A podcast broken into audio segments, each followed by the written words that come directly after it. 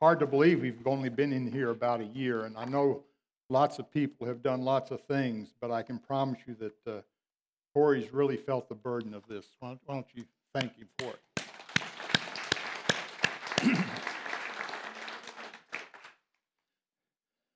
I'm always glad to give Corey a little bit of a breather. Uh, need to forewarn you today, this is preacher's choice today, so don't blame Corey for anything that happens in the next 25 minutes. So, but just a few weeks ago, uh, we celebrated Easter, and in a few more weeks, uh, May 18th to be exact, it will be Ascension Sunday. That's not something that most uh, Protestants think about, but it's the day that uh, Jesus ascended into heaven traditionally. And, and in the 40 days between Easter and Ascension, the, the risen Christ made sporadic appearances uh, to the disciples. Unfortunately, or fortunately, depends on your perspective, the Gospels are not consistent about these appearances. Some of the stories only appear in one Gospel. There doesn't seem to be a common timeline to any of them. And Paul talks about appearances that there's no stories recorded in the Gospels at all about. And skeptics look at those disparities and they say that's just proof uh, that these are made up stories, that this is not real. But I see just the opposite. To me, a fabricated story would have been smooth and consistent and, and would have been tight, and there wouldn't have been anything in there to question. It would have been seamless, no inconsistencies. But I see these disjointed, inconsistent stories as proof that something really happened. Something happened that was unprecedented and unexpected. Something happened that was so outside the experience of the disciples that they were shaken to their very core by it. And they spent the rest of their lives trying to make sense of it and to explain it to others and to interpret it. And so this morning, I invite you to look at one of those appearance stories with me. It's an appearance of the living Lord that left a permanent mark on the disciples, and the story is found in John 21. That's the very end of the Gospel of John. If you're using one of the Bibles there in the chairs, it's uh, on page 934. And while you're looking at that, just a word before we begin. The, the beginning and the ending of the Gospel of John is just a little bit strange. Chapter 20, those last verses, really sound like an ending. It seems like the end of the Gospels. But then there's chapter 21 after that. Now, books today, if you're a reader, you know it's very common to have a foreword or a preface, and then at the end of the book, have an epilogue or an afterword. While the main text is in between, you've got things before and things after. And I think that's one way to look at what's happening here in John. That verses 1 through 8, 18 of chapter 1 really read like a preface or setting up of the story. And then chapter 21 is like an afterword, an epilogue. And so I assume you found chapter 21 of, of uh, John now, and we're going to read the whole thing, but not all at once. And so you may want to keep your finger in it or keep a, a, a marker there handy as we go back and forth. And if you've got it, uh, let's take a look at our text then.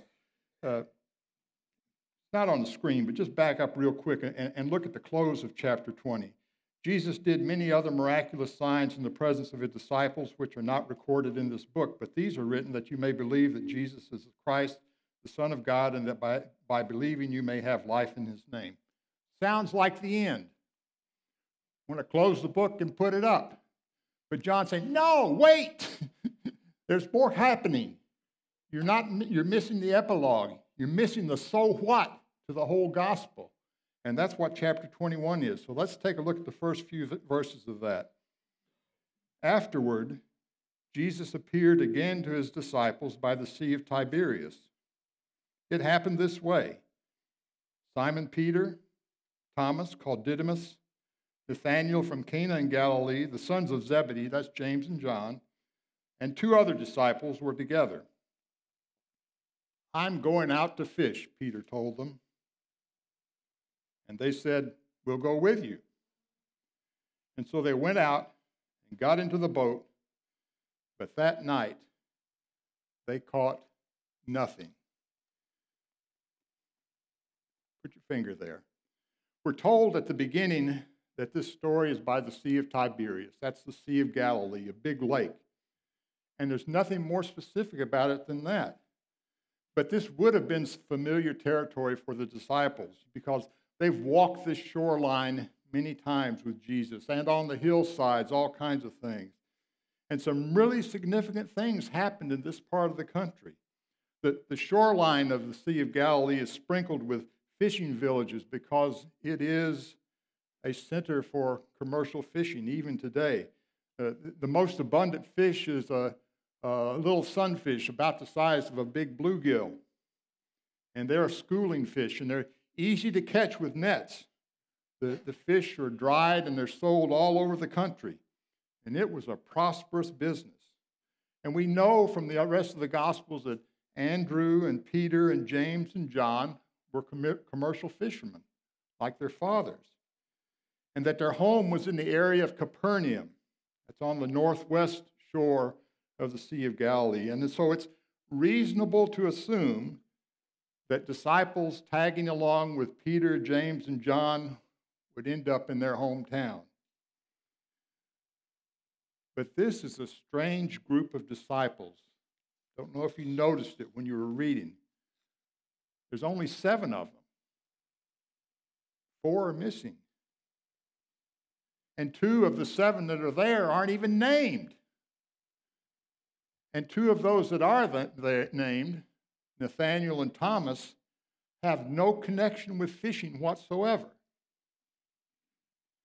If this is a fabricated story, then the writers already failed creative writing 101 because the cast of characters makes no sense in the story. And we wonder why is this unlikely group of disciples in Capernaum, almost 80 miles from Jerusalem, several days' walk? When did they get here? What are they doing here? Now, it makes sense, at least to me, that Peter, James, and John headed home. The, gospel accounts are consistent that the disciples were confused and afraid after the crucifixion. And while the resurrection appearances of Jesus may have brought some relief that Jesus was alive, it raised more questions and uncertainties. If Jesus was alive, why didn't he stay with them, holding the group together? What were they supposed to be doing now? Was all the work that Jesus started ending now? So what? Now, I, I, imagine that Peter, James, and John headed home because they were still confused and afraid, and they didn't know what else to do. They needed to be in a safe, familiar place to sort things out. But why Thomas and Nathaniel and whoever the other two were? Now, I imagine that they were just as confused and afraid as Peter, James, and John, but three years with Jesus had created a bond between them that was hard to ignore and just throw away. And they followed just because Peter, Peter seemed to have a plan, even if it was a pretty thin one. And maybe that's a measure of their depression and desperation at this point in time. The story reads like they've been hanging out with when, when Peter announces out of the blue, I'm going fishing. And the others just followed along. knowing the rest of the gospel, we really can't help but be disappointed at this. Just three years previously, Jesus, on this very same beach, had called disciples from fishing boats to make them fishers of men. But here they were, back in the boats, sailing the same lake, casting the same nets, catching the same scaly fish. Jesus was alive. So what? But let's not be too hard on them because I'm certain this was not recreational fishing. And I'm also certain that it's not even about making money. Peter, James, and John did the same thing that we do when chaos and uncertainty threaten to drown us. They return to something familiar. They return to a routine. The others went along because they didn't have a better idea of what to do except that they found some comfort in staying together. It really wasn't about catching fish. Anyhow, they fished all night and caught nothing. Maybe there's a parable here about trying to do things without Jesus, but I'm not going to go there. But to be kind, maybe their hearts really weren't in it. And they were just going through the motion. And so, after a long, dark night, with nothing to show for their efforts, their stomachs were not the only things empty and hungry. There was a deeper ache. There was no fish, no peace, no comfort. Darkness was smothering them. Back to our text, picking up at verse 4 now. Early in the morning, Jesus stood on the shore, but the disciples did not realize it was Jesus. And he called out to them, Friends, haven't you any fish? No, they answered. He said, Throw your net on the right side of the boat and you'll find some.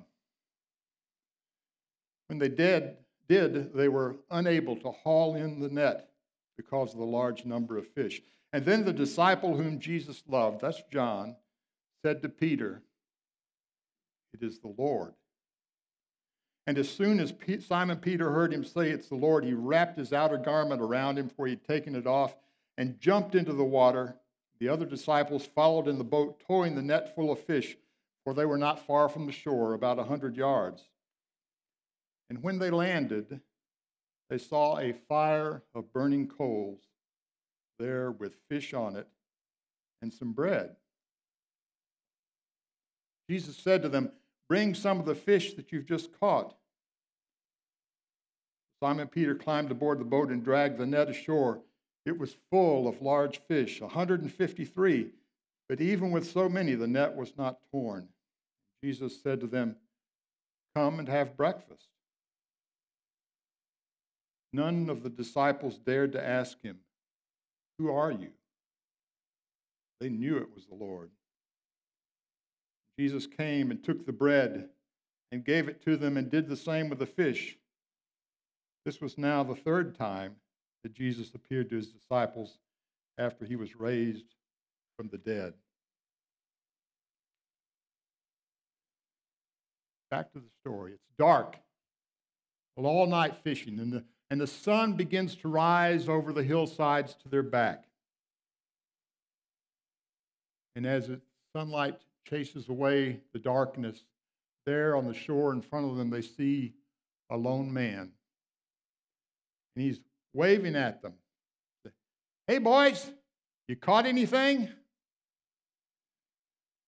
I expect there was some under the breath grumbling at that point, especially from the professional fishermen. And so the response is pretty curt no.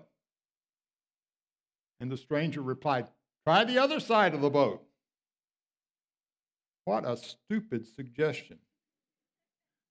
There might be noobs on board this boat, but Peter, James, and John had grown up fishing.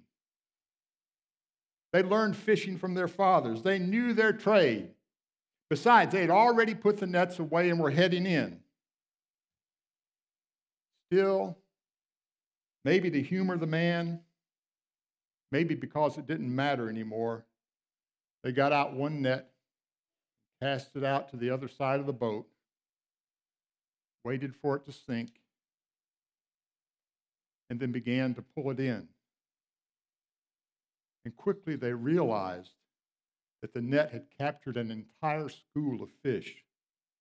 And they strained to put it in, pull it in. In, in my imagination, Peter and John are standing next to each other and they've got one foot on the gunnel and they're pulling steady and strong on that haul of nets to pull it in. And in a moment of insight, John leans over to G- Peter and whispers in his, in his ear, It's the Lord. You know, one of the strange inconsistencies in most of the resurrection appearance stories, stories is that those closest to Jesus didn't recognize him.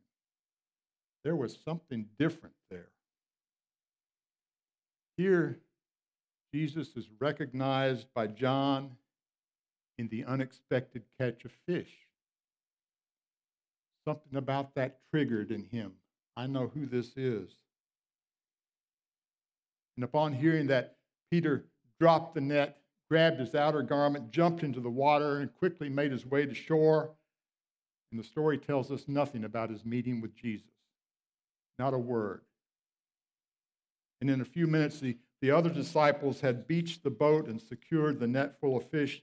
And they joined Jesus and Peter by the warm glow of the charcoal fire that already had fish and bread on it. I'm sure that the memories and questions had to be going off like firecrackers at this point. Maybe their gloom was lifted as they remembered better times on this beach with Jesus because there he was again. Or maybe they were embarrassed and afraid, embarrassed that they were even here, afraid at how Jesus might respond to them. But where did Jesus get any fish? Maybe they remembered that it wasn't far from here that Jesus blessed the boys' meager lunch of fish sandwiches and fed 5,000 people. And about those fish, 153. For 2,000 years, followers of Jesus have tried to figure out what that 153 fish was all about.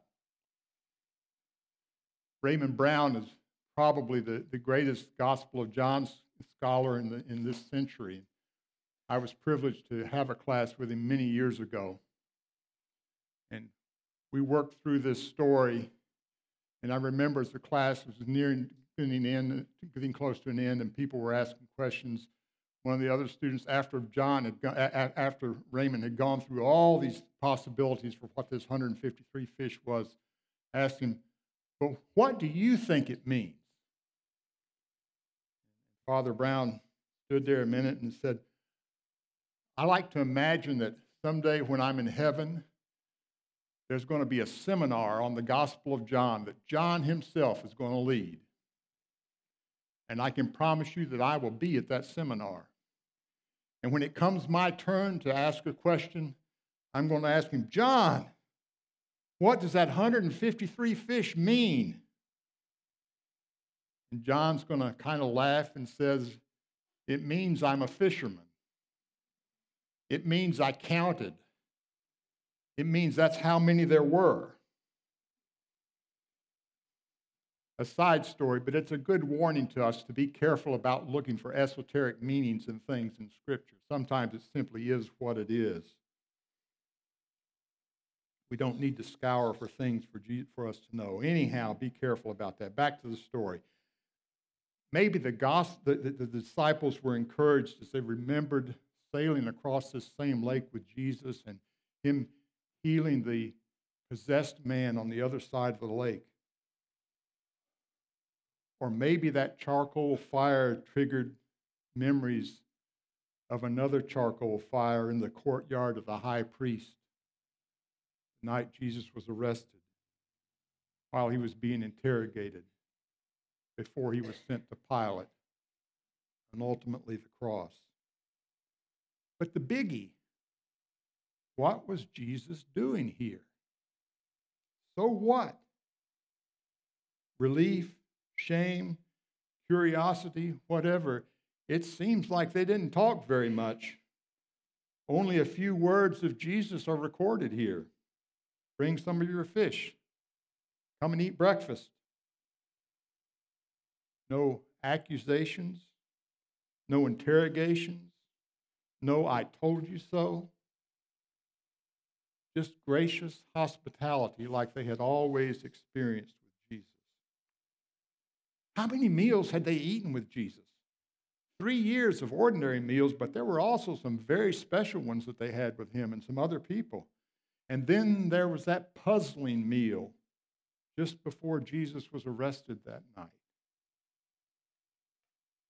Did they notice the way that Jesus took the bread and broke it and handed it to them.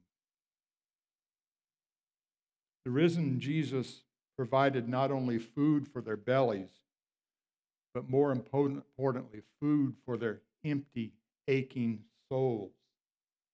The living Lord satisfied the deeper hunger that was needed most. See, Christian faith is not about an old book composed of lifeless letters printed on dead paper. Christian faith is not about a man who lived 2,000 years ago and said and did some wonderful things. Christian faith is not about a good man who was executed by crucifixion. Christian faith is not about ancient legends, hallucinations, or imaginations.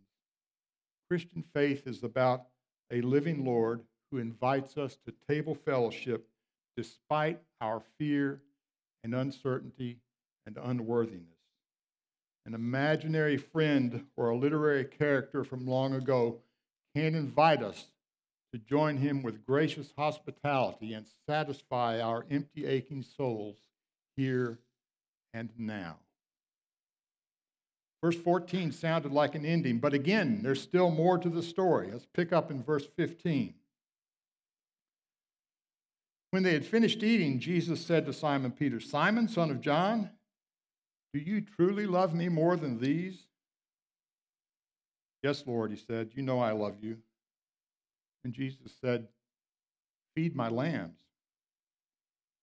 Again, Jesus said, Simon, son of John, do you truly love me? And he answered, Yes, Lord, you know that I love you. And Jesus said, Take care of my sheep. The third time he said to him, Simon, son of John, do you love me? Peter was hurt because Jesus asked him the third time, Do you love me? He said, Lord, you know all things. You know that I love you. Jesus said, Feed my sheep. I tell you the truth, when you were younger, you dressed yourself and went out where you wanted, but when you are old, you will stretch out your hand and someone else will dress you and lead you to where you do not want to go. Jesus said this to indicate the kind of death by which Peter would glorify God. And then he said to him, Follow me.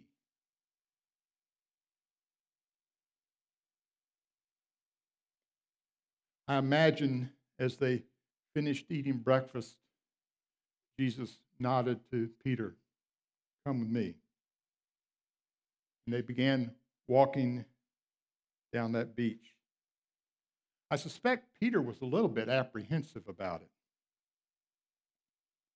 And his apprehension was well founded because in a few steps, Jesus asked Peter, Do you love me more than these? Here it comes. Peter remembered the night that Jesus was arrested. He had bragged that he would stand by Jesus to death. The other gospels say he boasted that if any, all the rest of you can run away, but I will always be here. But we know the story. And Peter remembered Do you really love me more than all the others? The question burned.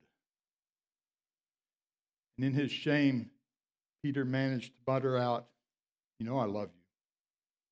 And Jesus responded, Feed my lambs. Peter was puzzled. He, he knew Jesus was prone to say some strange things. And Peter also knew that he often put his foot in his mouth when he was responding to Jesus. What was Jesus talking about? What should he say? But before he could say anything else, Jesus put his arm around Peter's shoulder and asked him a second time, Do you love me? More quickly this time, Peter responded, Yes, Lord, you know I love you. And Jesus said, Take care of my sheep. Peter's anxiety is growing at this point. He was a fisherman. His father was a fisherman. His whole family made their living off this lake. He didn't know anything about sheep.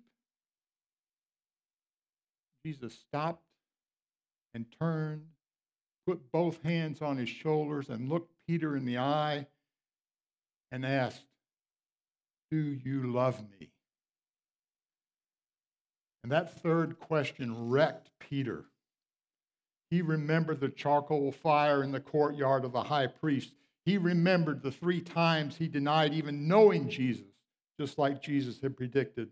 All the memories of that awful night and the glaring spotlight on his failures was just too much. The rock crumbled and fell to his knees, broken and blubbering. God knows I love you. Jesus said, Feed my sheep. And he reached down and took Peter by the hand and lifted him up. And Peter remembered that hand and another failure. It was the same hand that lifted him from the swirling water when he tried to walk to Jesus. That hand rescued and redeemed and restored.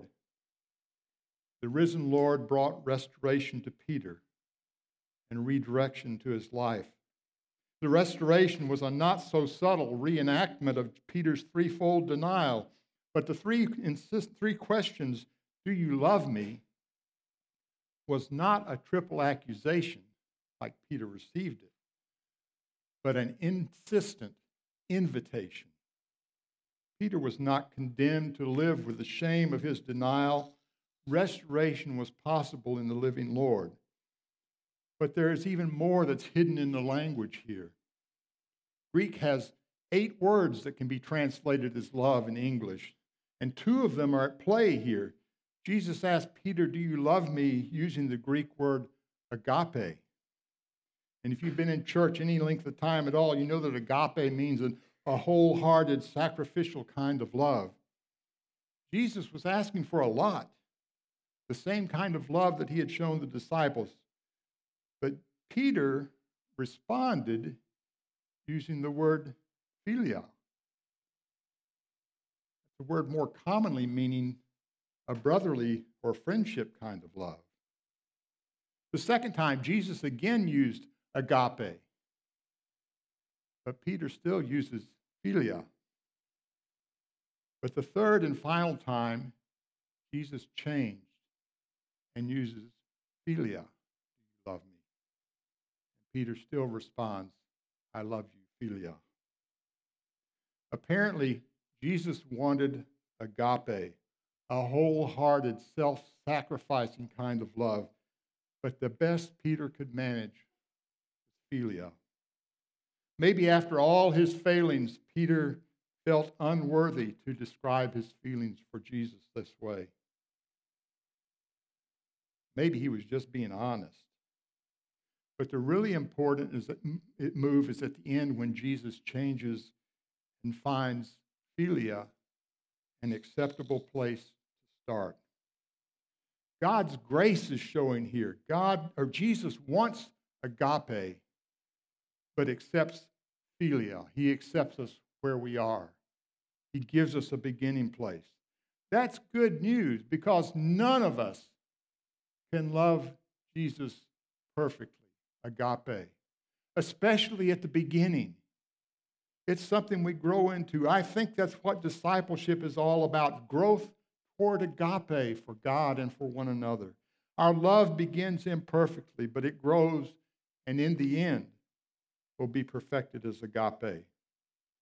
Jesus restored Peter despite his imperfect love. And at the same time, Jesus redirected Peter's attention. The command to feed or tend Jesus' sheep was essentially if you love me, love the things I love.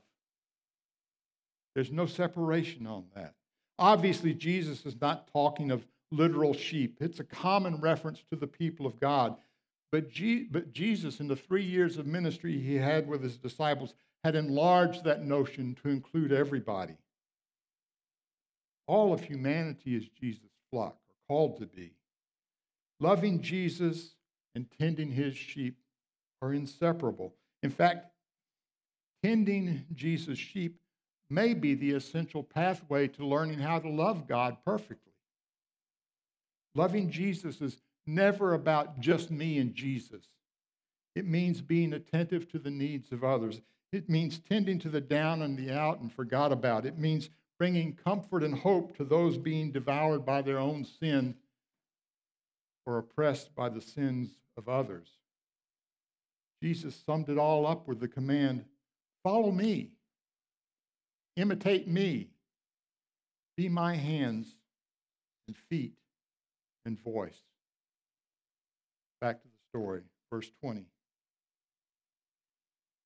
Peter turned and saw that the disciple whom Jesus loved was following them. This was the one who had leaned back against Jesus at the supper and had said, Lord, who's going to betray you? When Peter saw him, he asked, Lord, what about him? And Jesus answered, If I want him to remain alive until I return, what is that to you? You must follow me. Because of this, the rumor spread among the brothers that this disciple would not die, but Jesus did not say that he would not die. He said only, If I want him to remain alive until I return, what is it to you? This is the, the disciple who testifies to these things, who wrote them down. We know that his testimony is true.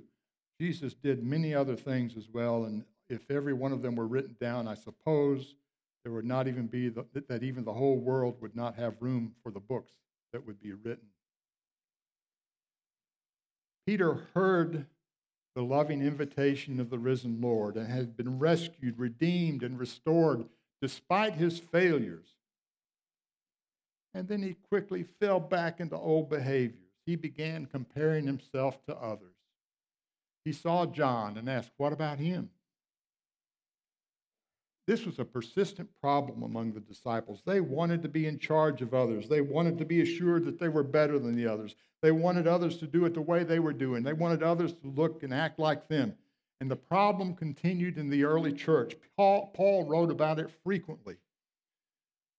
Let's be honest, it's a problem for us also. Some of it is just ugly, fallen human behavior, which is hard to break. But we also have a hard time reconciling the call to be one in our love for Jesus with the reality that each one of us is gifted and called uniquely by that same Lord. Paul in Ephesians would say there's one Lord, one faith, one baptism, one God and Father of us all. And at the end of it, say, but to each one of us, grace has been given as Christ apportioned it. Jesus' response to Peter was sharp just stop it. What I choose to do with him is none of your business. Your job, your one job, is to follow me. Christ is risen. So what? The living Christ means that we're not left to ancient legends, our imaginations, or even a dead book. It means that we can meet with a living person who knows us and recognizes us and responds to our needs here and now. It means that a living person calls to us who invites us to come and be filled, to be rejuvenated. It means that a living person who lifts us out of our self centered despair and restores our relationship with God despite our failures. And it means a living person loves us, invites our loving response, and asks us to love others in the same way. Christ is risen. So what? It means we follow a living Lord. It means abundant life. It's the invitation to live in the resurrection day by day. Let's pray while our musicians come. Lord, we come to you today For some of us, it's been a dark, despairing time. Circumstances are terrible for us. We don't know what to do with it. And yet you call to us. You invite us to fellowship with you. You. promise us to care for us and give us what we really need, if it may not be, even if it may not be what we want. Some of us come that have failed you again and again and again, so habitual that we're ashamed of it. We know we're not worthy, not good enough to be here. And still, you invite us to love you the same way you've loved us. And you've reached out and taken us by the hand and rescued and redeemed and restored us. Some of us get distracted by others and we just keep comparing ourselves to others. We, we just don't know if it's about us wanting to be in charge or if we just feel unworthy. But you call us to attention, you focus us. Our job is to follow you. Lord, we rejoice that we have a living Lord who loves and calls us in this way. Amen.